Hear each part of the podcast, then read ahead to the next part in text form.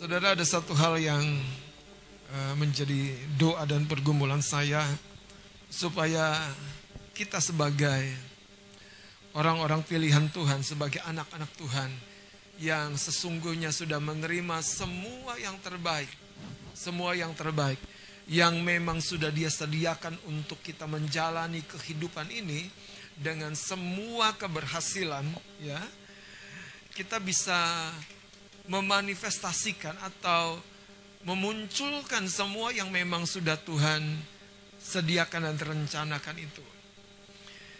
Dan kalaupun hari ini pertanyaannya kenapa sebagian orang ataupun mungkin kita belum mengalaminya, saudara, saya berdoa biar firman Allah menjelaskan buat kita semua. Amin. Firman Allah menjadi jawaban buat kita semua. Haleluya. Amin. Judul renungan kita yang terbaik masih tersedia di depan. Amin. Nah, mari lihat dalam kitab Yosua pasal yang ke-14.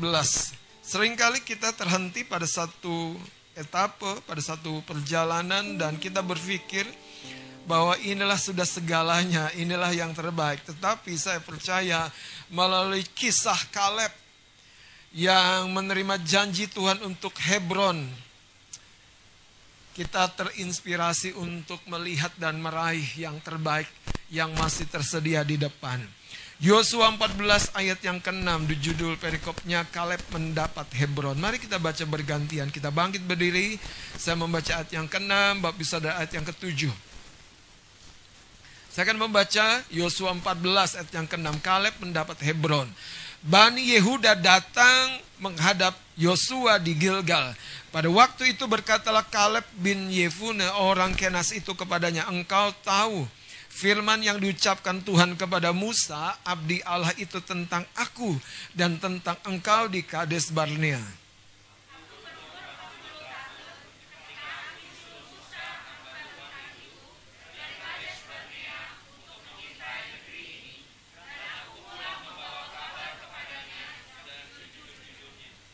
Sedang saudara-saudaraku yang bersama-sama pergi ke sana dengan aku membuat tawar hati bangsa itu.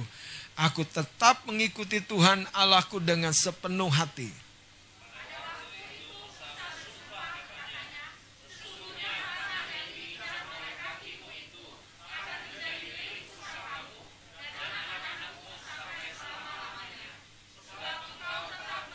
Haleluya.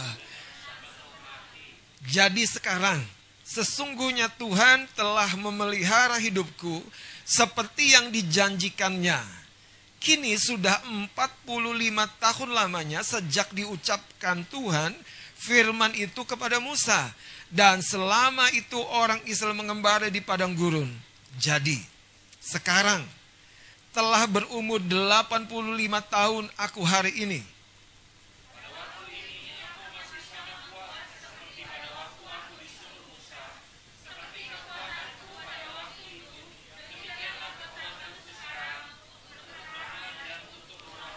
Oleh sebab itu berikanlah kepadaku pegunungan yang dijanjikan Tuhan pada waktu itu. Sebab engkau sendiri mendengar pada waktu itu bahwa di sana ada orang enak dengan kota-kota yang besar dan berkubu. Mungkin Tuhan menyertai aku sehingga aku menghalau mereka seperti yang difirmankan Tuhan.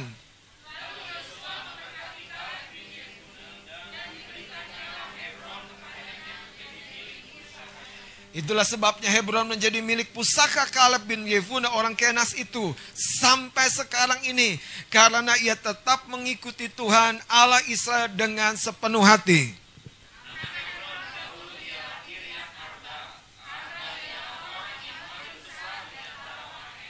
Haleluya.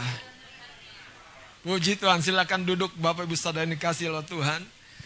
Cerita ini menggambarkan seorang yang terobsesi dengan janji Tuhan. Terobsesi begitu rupa dengan pesan Tuhan.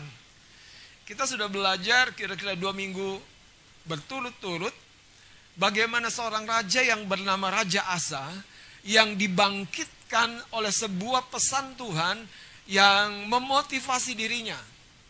Dan kesimpulannya, saudara, apakah kita termotivasi atau tidak, itu pilihan. Kalau kita bersedia menangkap dorongan semangat yang diberikan kepada kita sebagai sebuah hal yang menggugah hati kita dan membawa semangat kita bangkit kembali, tentu perjalanan kita tidak akan terasa terlalu berat. Karena yang seringkali menjadi berat bukan letih dan capeknya tubuh ini, tapi seringkali jiwa kita, betul apa betul?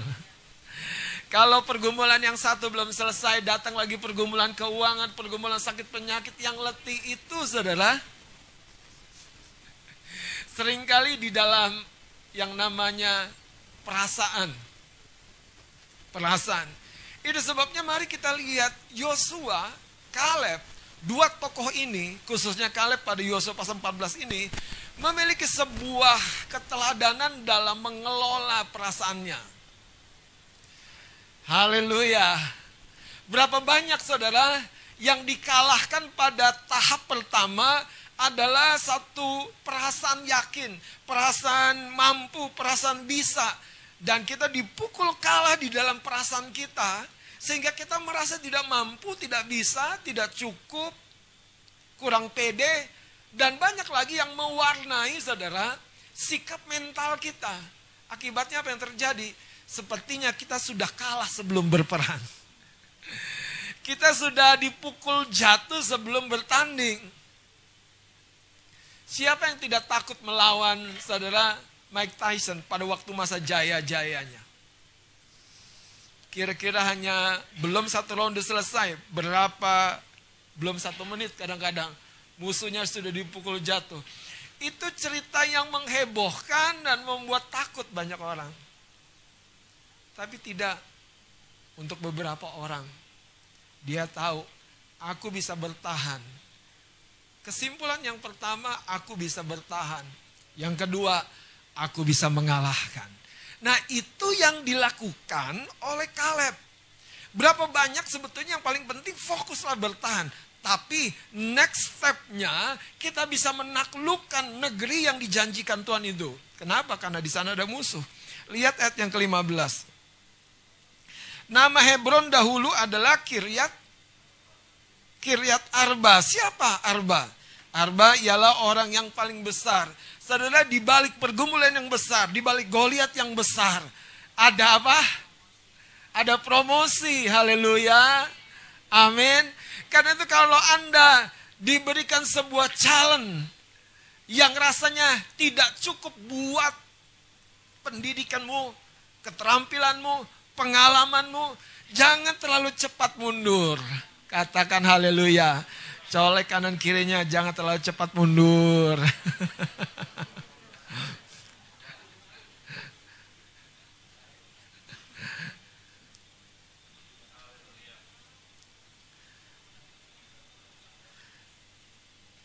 Yang perlu Anda lakukan mungkin bukan gigi mundur, tapi turun gigi sebentar, maju lagi.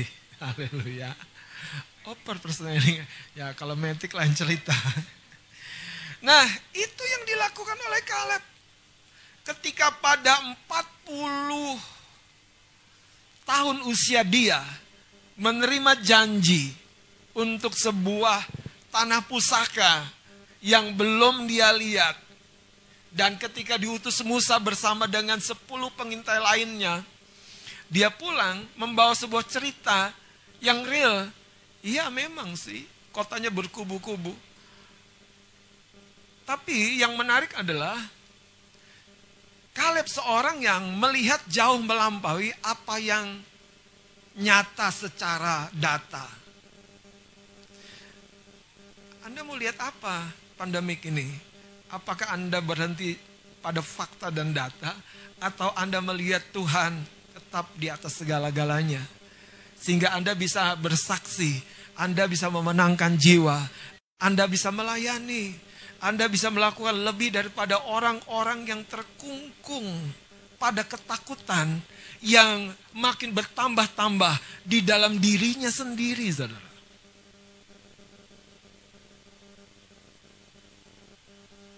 Coba kita lihat, saudara. Cerita ini menarik. Yang pertama, seorang Kaleb adalah seorang yang tahu kondisi dirinya.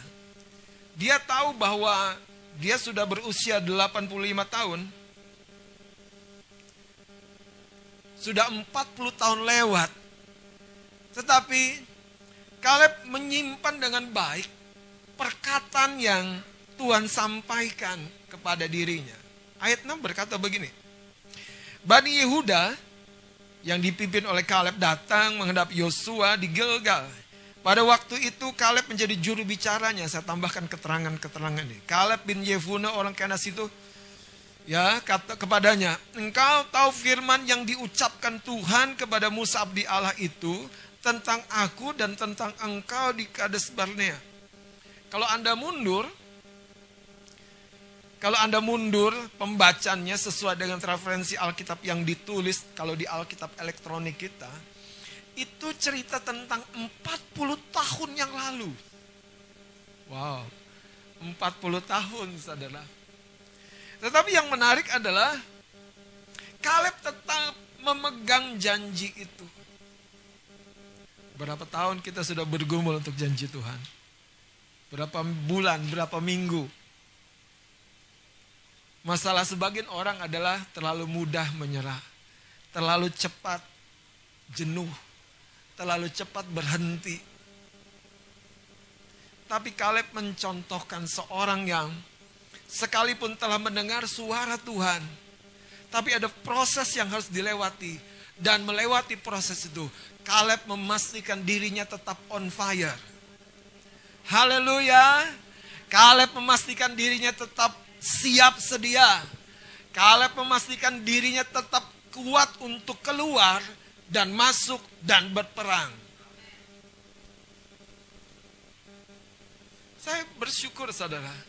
Cerita sederhana ini, seorang Kaleb adalah seorang yang punya obsesi. Dia begitu terobsesi dengan janji Tuhan. Siapa di dalam Alkitab tokoh-tokoh yang terobsesi dengan Tuhan? Salah satunya Bartimeus. Dia buta. Dia tidak lihat Yesus. Tentu dia tidak bisa baca, apalagi baca Alkitab. Dia tidak bisa mengenali saudara orang. Tapi waktu kerumunan orang banyak lewat dekatnya, apa responnya? Saudara, ada pengharapan seperti nyala api kecil di batinnya. Tetapi yang luar biasa dari seorang Bartimeus, dia tidak membiarkan api itu mati. Apalagi waktu murid-muridnya bilang, diam Bartimeus, diam. Kamu bikin berisik gereja. Kamu kalau nyanyi paling kenceng. Kamu mengganggu kalau teriak sama Tuhan. Tapi Bartimeus menguatkan hatinya. Amin. Dan orang-orang yang seperti Bartimeus yang terobsesi dengan sesuatu yang dia harapkan, dia rindukan, tidak kecewa saudara, kembali pulang. Dia tidak kembali dengan tangan kosong. Dia tidak kembali dengan pengharapan yang hampa. Kenapa? Itu yang dicatat oleh Alkitab. Yesus berkata, panggil dia. Saudara, kalau hidup ini tanpa tantangan, tanpa konflik. Kemarin saya sudah bilang, tidak ada sebuah kisah yang epic. No konflik, no epic story. Kalau Anda biasa-biasa, nggak ada epicnya saudara. Mau beli rumah, ada uangnya. Haleluya. Mau maju ke depan, ada jalannya. Puji Tuhan. Enak sekali. Nyatanya saudara, Alkitab yang bilang, ikut Tuhan itu jalannya betul gak sih? Sempit ya? Saya kirain lebar. Nyatanya hanya sedikit orang yang rela berlomba di jalan yang sempit itu. Betul ya?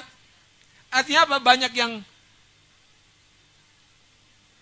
terpanggil, sedikit yang masuk saudara. Karena hidup ini sebuah perlombaan. Bartimeus seperti Kaleb mendapatkan apa yang dia rindukan karena dia terobsesi begitu hebat. Nah, Kenapa Bartimeus dan Kaleb memiliki kesamaan? Karena dia memanfaatkan momentum yang ada itu untuk berseru, untuk berbicara, untuk mengajukan kerinduannya. Berapa banyak kita melihat atau membuat ibadah itu menjadi sebuah momen yang biasa. Padahal saudara, ibadah seperti hari ini adalah momen perjumpaan ilahi kita dengan Tuhan. Ada amin? Iya. Ini bukan sekedar menyelesaikan 4 buah lagu di pembukaan, 1 lagu setelah firman dan pulang salam-salaman. Jangan lupa saudara, kasih kolekte. Bukan itu sama sekali. Sementara yang tugas, akhirnya selesai juga. Kasihan sekali kalau hidup Anda menghadapi hari Minggu, hari raya ini seperti itu. Sementara Anda kehilangan joy-nya, Anda kehilangan pengharapannya. Iya, saudara. Ya udah deh, nggak enak datang gereja, apalagi Pak Pendeta kemarin berkunjung. Udah datang deh. Kasihan deh. Datang mau ketemu Tuhan, saudara, dengan pengharapan penuh. Amin. Haleluya. Puji Tuhan. Kenapa?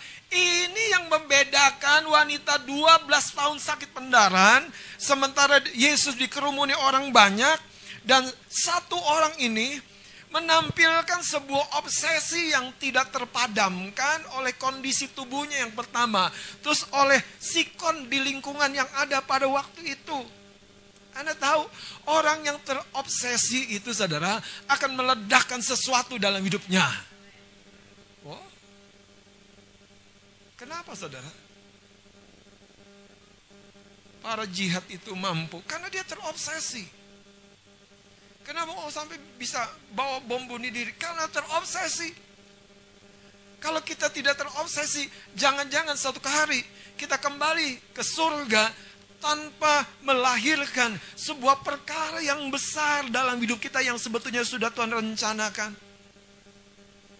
Saudara, berapa terobsesinya engkau sebagai anak muda untuk menyaksikan kasih Tuhan kepada orang-orang di keluargamu, kepada orang-orang di kantormu.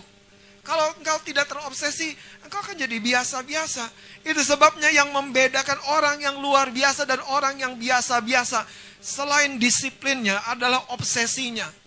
Yang membedakan Kaleb dapat bertahan 45 tahun setelah 40 tahun pada waktu itu terima janji Tuhan adalah obsesinya. Kaleb tidak bersedia menukar target yang lain. Dia minta Hebron, target yang besar. Halo, target apa yang Anda sedang tuju hari ini? Nah, hal kedua dari Kaleb adalah Kaleb seorang yang memiliki target. Target. Katakan target. Coba colek pundak seseorang di depanmu. Apa target yang kau colek?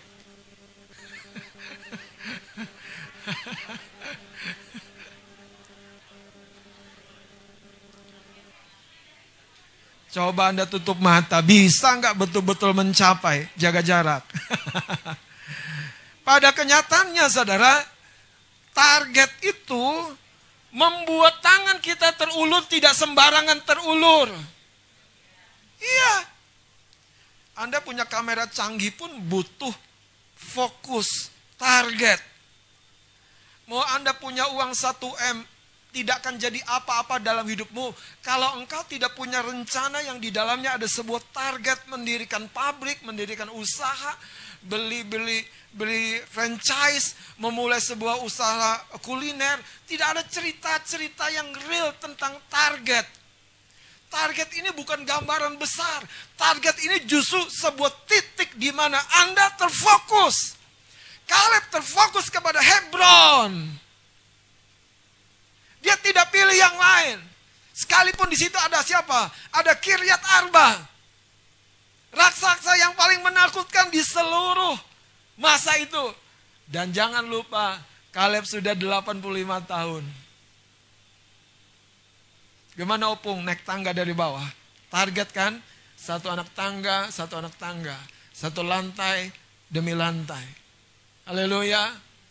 Anda mau mematahkan sapu lidi dengan banyak lidi? Bagaimana caranya? Bisa sekali patah? Nggak bisa. Kecuali Anda keturunan Samson. Samson Betawi. Emak.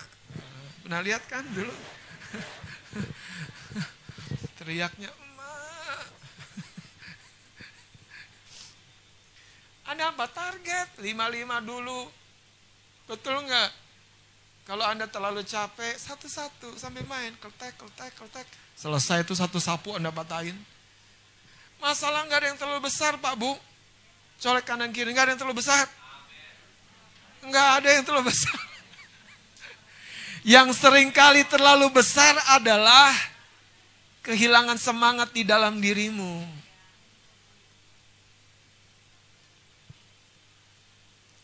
Kaleb ini seorang yang memiliki target. Apa target di usiamu sekarang? Di usia 20-25 tahun. Saya berdoa, bukan menutup tahun ini, sampai di tengah tahun ini, kita akan mengalami sesuatu yang baru dan berbeda. Saudara, Tuhan tuh punya target. Dia selesai doa pagi, dia bilang sama murid-muridnya, kita akan pergi ke kota-kota lain yang berdekatan. Yang berdekatan ya, dengar. Dengar ya, bukan ke Bali ya. Yang berdekatan ya. Bali kan lebih dekat, Pak Pendeta. Misinya ke sana aja. Kita pelayanan misi ke Bali. Waduh, apalagi di pinggir pantai Pak Pendeta. Enak, iya kan? Pelayanan misi sama bule, betul ya? Haleluya. Huh?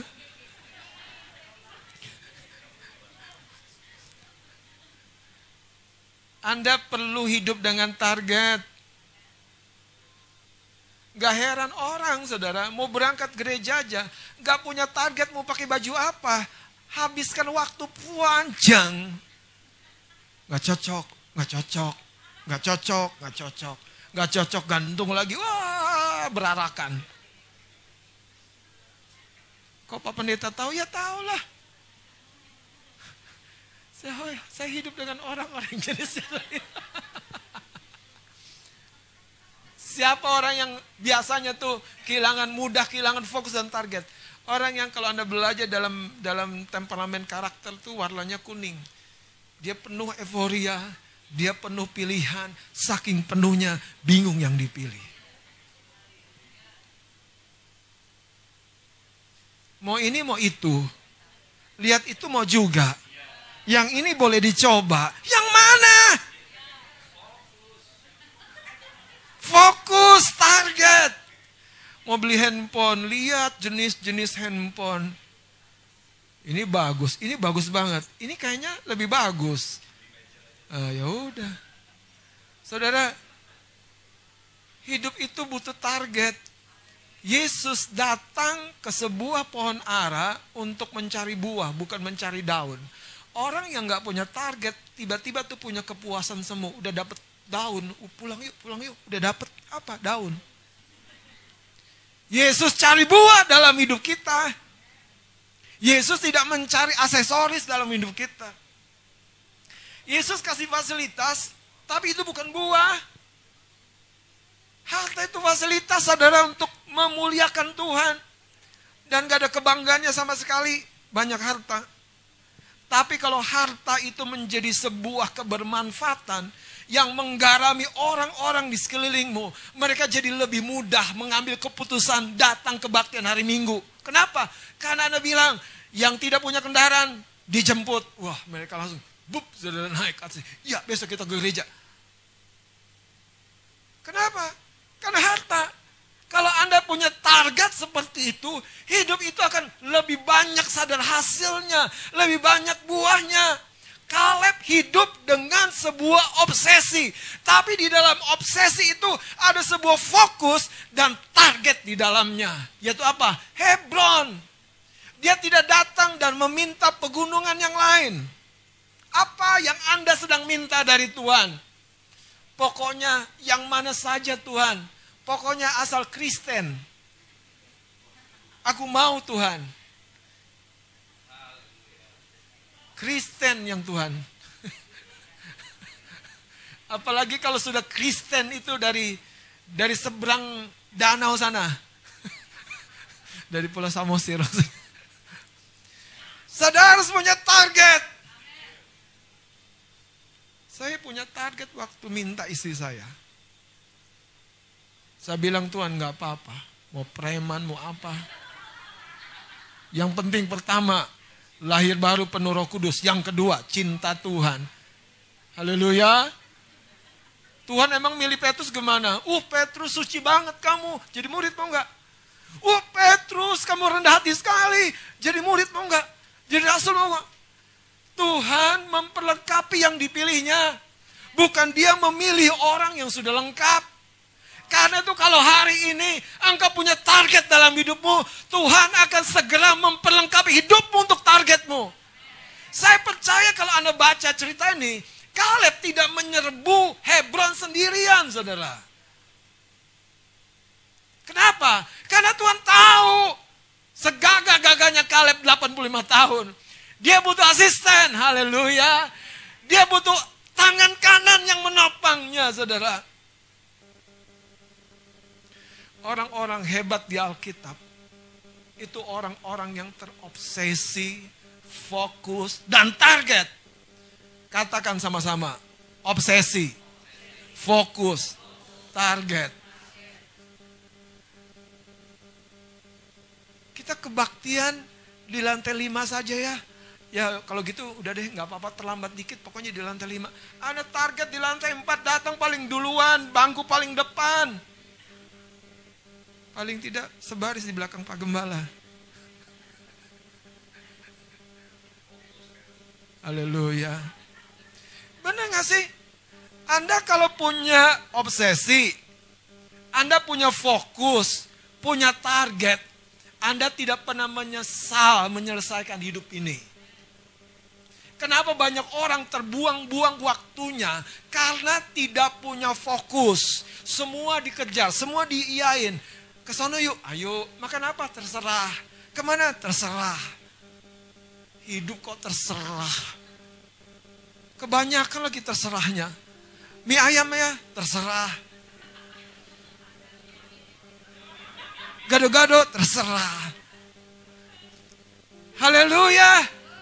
Makanya makan sesuai dengan apa yang memang kau perlu dan butuhkan. Selain itu, tidak masuk dalam fokus. Maaf, pinggirkan. Saudara, saya mau kasih tahu. Seringkali kita harus belajar mengesampingkan hal-hal kecil dan mengelola hal-hal kecil itu lebih cepat. Masa urusan baju aja membuat Anda terlambat datang ibadah? Masa saudara urusan yang sepele-sepele membuat Anda ketinggalan kegerakan? Masa sih saudara? Hal-hal yang terlalu sepele, saudara. Masalah makan minum. Makanya, biasanya istri saya bawa 1 tabung teh manis. Pagi ini dia korbankan supaya kami tidak terlambat. Layakkah? Sangat layak. Kalau Anda punya obsesi jadi juara olimpiade, Anda tahu fokus apa yang aku harus tetapkan. Target apa tiap minggu, tiap bulan Anda harus capai. Saudara dengerin, obsesi, fokus, target.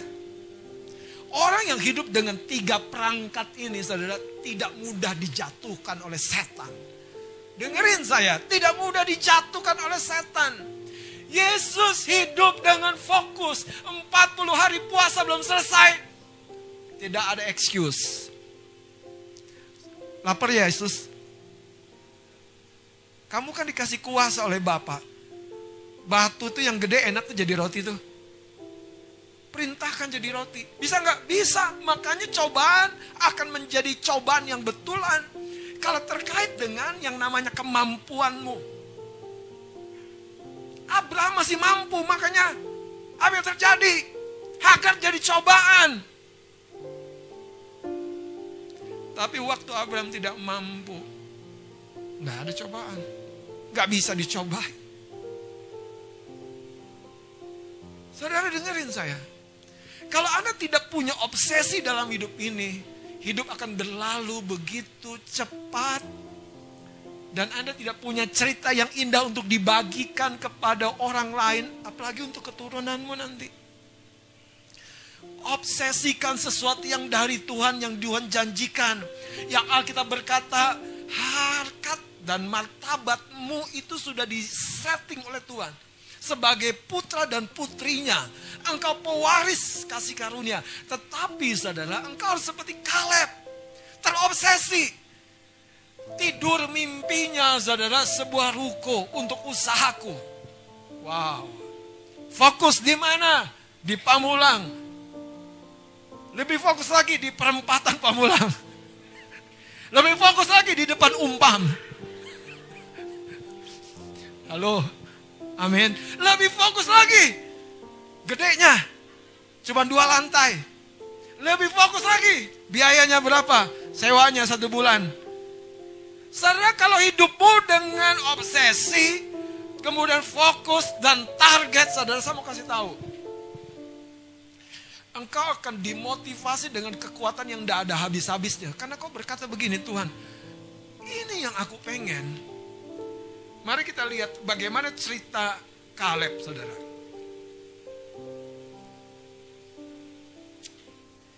Haleluya. Amin. Mari kita lihat Yosua pasal yang ke-14.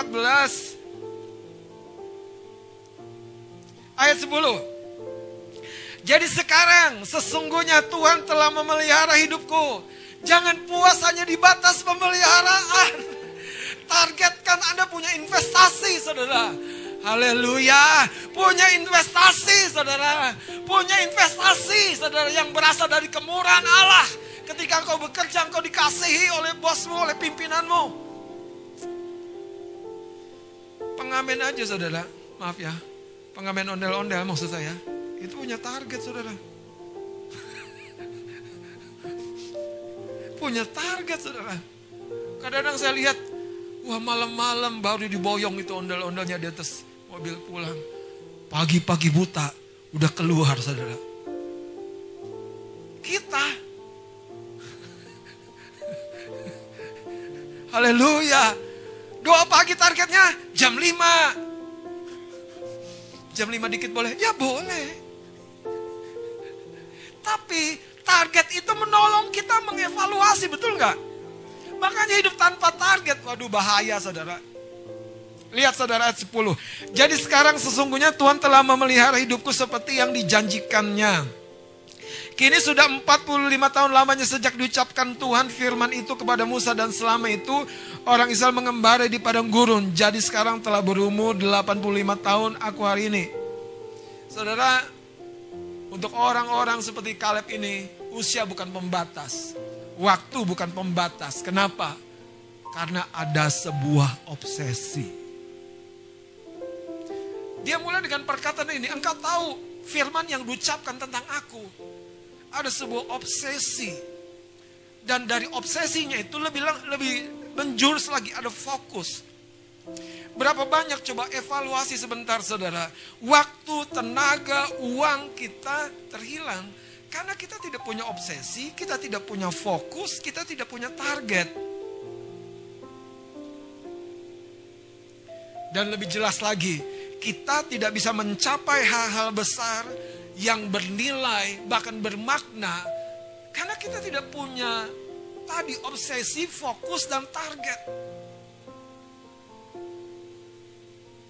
Saudara, kegagalan yang paling gagal dalam hidup beberapa orang itu bukan karena dia tidak punya resources. Apa itu? Semua penyediaan Tuhan. Bukan karena dia tidak punya tenaga, peluang, bukan karena itu, tetapi karena dia tidak hidup dalam fokus. Waktu orang terfokus, saudara, itu kekuatan akan berlipat ganda. Sama seperti air, kalau difokus itu punya tenaga, saudara, yang besar untuk mendobrak sebuah bendungan yang tebal sekalipun. Sama seperti suara, kalau difokus akan punya kekuatan mendesak yang luar biasa. Sama seperti sinar matahari, kalau difokus, dengerin, hidupmu tidak sembarangan. Makanya yang setan lakukan apa? Mendistrak, mengganggu. Dan ketika engkau fokus kepada gangguan itu, engkau tidak lagi mengejar tujuanmu. Paulus berkata, aku berlari-lari kepada tujuan. Amin. Dan berlari-lari bukan dengan santai, tapi mengupayakan begitu rupa. Saudara, apa yang iblis lakukan? Mendistrak, mengganggu, menggoyang, saudara, fokus kita. Tapi kalau hari ini Tuhan sedang membalikkan keadaan itu. Hidup Anda yang terbatas, tapi ketika Anda punya obsesi seperti Kaleb, punya fokus seperti Kaleb, punya target seperti Kaleb, Anda akan menceritakan sebuah perbuatan yang besar tentang Tuhan di dalam hidupmu. Saudara, dengerin saya. Bicara tentang fokus, itu selalu bicara tentang kekuatan. Coba cek berapa fokusnya Anda bangun pagi sampai tengah hari. Orang yang fokus akan mulai menghitung, aku udah selesaikan 1, 2, 3, 4. Karena ada fokus dan targetnya. Tapi kalau orang yang nggak terfokus, apa yang aku kerjain ya? Tadi aku keliling-keliling aja sih, ngobrol-ngobrol aja sih. Haleluya. Mari kita baca satu kisah lagi dan kita akan tutup. Saya bersyukur, saudara, Tuhan begitu setia kepada kita. Karena itu dia mau buat kita mencapai targetnya dalam hidup kita. Haleluya. Kita lihat sekarang sebuah contoh lain di dalam kitab Lukas pasal yang kedua, yaitu Yesus pada waktu dia berusia 12 tahun. Ini cerita yang unik sekali, saya berdoa bisa saya simpulkan dengan cepat. Yesus berumur 12 tahun, Lukas pasal yang kedua. Ayat yang ke-41 saya baca dengan cepat. Yesus pada umur 12 tahun dalam bait Allah. Tiap-tiap tahun orang tua Yesus pergi ke Yerusalem pada hari raya Paskah. Tiap-tiap tahun ya. Ketika Yesus telah berumur 12 tahun, pergilah mereka ke Yerusalem seperti yang lazim pada hari raya itu. Sehabis hari-hari perayaan itu, ketika mereka berjalan pulang, tinggallah Yesus di Yerusalem tanpa diketahui orang tuanya. Karena mereka menyangka bahwa ia ada di antara orang-orang seperjalanan mereka. Berjalanlah mereka sehari perjalanan jauhnya, lalu mencari dia di antara kaum keluarga dan kenalan mereka. Karena mereka tidak menemukan dia, kembalilah mereka ke Yerusalem sambil terus mencari dia. Sesudah 3 hari mereka menemukan dia dalam bait Allah. Apa yang Yesus lakukan? Ini yang menunjukkan Yesus seperti Daud, punya obsesi dengan rumah Allah, punya obsesi dengan firman. Dia ingin firman menguasai dirinya. Dia ingin mengalami firman. Yesus itu bukan sebatas diurapi penuh kuasa. Yesus itu bertumbuh. Dalam fokus bertumbuh itu kita lihat bagaimana kelaparan dan kausan Yesus kepada firman. Ayat 46 kita baca sama-sama, 2-3. Sesudah 3 hari mereka menemukan dia dalam bait Allah, sedang duduk di tengah-tengah alim ulama sambil mendengarkan mereka dan mengajukan pertanyaan-pertanyaan kepada mereka. Berapa banyak Anda tanya-tanya sama saya? Beneran loh. Kayaknya ngerti semua kan? Enggak juga sih Pak Pendeta, enggak juga sih Om. Haleluya. Yesus itu beda, saudara. Dia mengajukan pertanyaan dan mendengarkan jawaban, dia bertumbuh. Nah yang menarik, saudara, yang menarik, coba lihat ayat 49-nya. Ketika ditanya, kenapa kamu demikian? Usia 12 tahun loh, jangan lupa. Ayat 49, jawabnya kepada mereka. Ini jawaban anak usia 12 tahun. Mengapa kamu mencari aku? Tidakkah kamu tahu? Lihat, aku harus berada. Yesus punya obsesi. Yesus punya target. Yesus punya fokus. Dan yang menarik dikunci dengan ayat 52. Kita baca ya sama-sama. Mari kita bangkit berdiri, kita akan baca sama-sama. Lukas 2 ayat yang ke-52. Kita baca 2, 3. Dan Yesus makin bertambah besar dan bertambah hikmatnya dan besarnya, dan makin dikasih oleh Allah dan manusia. Saya baca sekali lagi. Dan Yesus makin bertambah apa? Besar. Terus, dan bertambah. Ada yang tambah, yang bertumbuh, bertambah. Dan dikatakan, dan besarnya. Kata besarnya 2 kali dipakai. Yang pertama besar menggambarkan postur tubuh. Yang kedua kata besar itu menggambarkan kedewasaan dan kematangan rohani. Dan yang menarik, targetnya apa? Makin dikasih oleh Allah dan manusia. Sederhana hidup ini. Kalau Anda makin dikasih oleh Allah dan manusia, jalan terbuka bagi engkau. Ketika orang lain berkata, di mana jalan buat aku? Cerita kecil saudara sebelum kita berdoa. Di rumah kami ada pintu kamar, 1 di kamar depan, yang kadang-kadang kalau sudah tanpa bagaimana, bukan disengaja, tiba-tiba terkunci, tertutup begitu rapat. Tidak dikunci pakai anak kunci, tapi susah dibuka. Handle-nya sudah didorong, susah sekali terbuka. Dalam anugerah Tuhan, saya makin mengerti. Tuhan memberikan kasih karunia dan kemurahan sama saya untuk membuka, menemukan, menolong pikiran orang terbuka. Jadi saya lagi di sekretariat. Kemarin kan opung Tagalung di rumah tinggal karena proses kesehatan. Kekunci di dalam si opung itu. Si opung itu telepon Kak Riris supaya Kak Riris kasih tahu saya di kantor sekretariat, Bang, opung kekunci di rumah. Saya lari ke rumah, dorong gak bisa, saya coba gak bisa. Dengerin saya, semua itu bermula dari kedalaman batinmu saudara. Ini banyak perkara-perkara yang membuka kehidupan Anda. Makanya Tuhan ingin membulatkan hatimu. Setan ingin mengacaukan hatimu. Sesederhana itu hidup saudara. Betul. Sesederhana itu hidup. Kalau hatimu bulat, hatimu penuh, utuh, wah, engkau bisa membuka pintu-pintu tertutup. Yang kedua,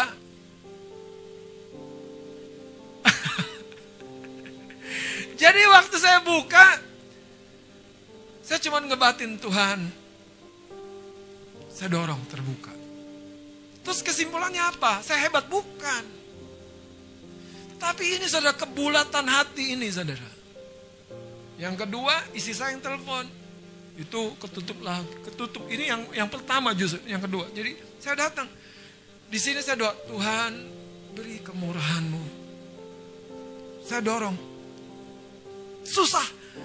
Tuhan, ini hamba-Mu. Kemurahan-Mu yang membuat aku berkali-kali melewati semua ujian dan tantangan ini. Jeder terbuka. Yang terakhir kemarin, ini lebih seru lagi, terkunci. Dan ini susahnya 3 kali lipat. Dorong gak bisa, saya obrak-obrak gak bisa. Kuncinya di dalam, jadi nggak bisa pokoknya susah sekali. Saya minta Pak Jumadi membantu datang, dan datang, iya nggak terbuka juga. Doa lagi. Tuhan, kemurahan-Mu yang membuat semua pintu, pintu kamar, pintu hati terbuka. Pintu peluang terbuka. Terbuka lagi, saudara. Jadi waktu saya mau cerita, itu kenapa terjadi sederhananya. Makanya saya dengerin saya. Tugas setan itu cuman apa? Mendistrak hati Anda, mengacaukan. Mengacaukan, membumbui hati Anda dengan kemarahan, kekecewaan. Makanya hati-hati dengan bumbunya. Iya kan? Iya kan? bumbu-bumbu dunia ini. Iya. Tapi kalau hati Anda fokus dengan Tuhan, dengerin saya, itu yang dikatakan Dia melimpahkan kekuatannya kepada orang yang bersungguh hati kepadanya. Saudara, saya berdoa, apa yang Tuhan sedang pertunjukkan ini bukan tentang saya, tapi tentang hidupmu. Punya semuanya, masalahnya satu, kalau hatimu tidak bulat lagi, kacau, kau hilangan kekuatan. Kau kehilangan semua potensi. Kau menjadi lemah. Kau rasanya tidak berani bertanding. Daud tidak kehilangan segala-galanya. Dia cuma punya 5 batu licin. Punya ali-ali. Tetapi dia tidak kehilangan yang kehilangan dari rajanya Saul. Yaitu apa? Dia punya kekuatan yang namanya gairah, semangat, obsesi, keyakinan. Hatinya bulat kepada Tuhan. Gimana gak bulat, saudara ngadepin Goliat? Belum pernah ngalami ngadepin Goliat. Kalau nggak bulat, makanya gini saudara, ngadepin sesuatu saudara, bulatkan hati dulu. Salah satu cara membulatkan hati, dengerin saya, yaitu beresin hatimu dengan sesamamu.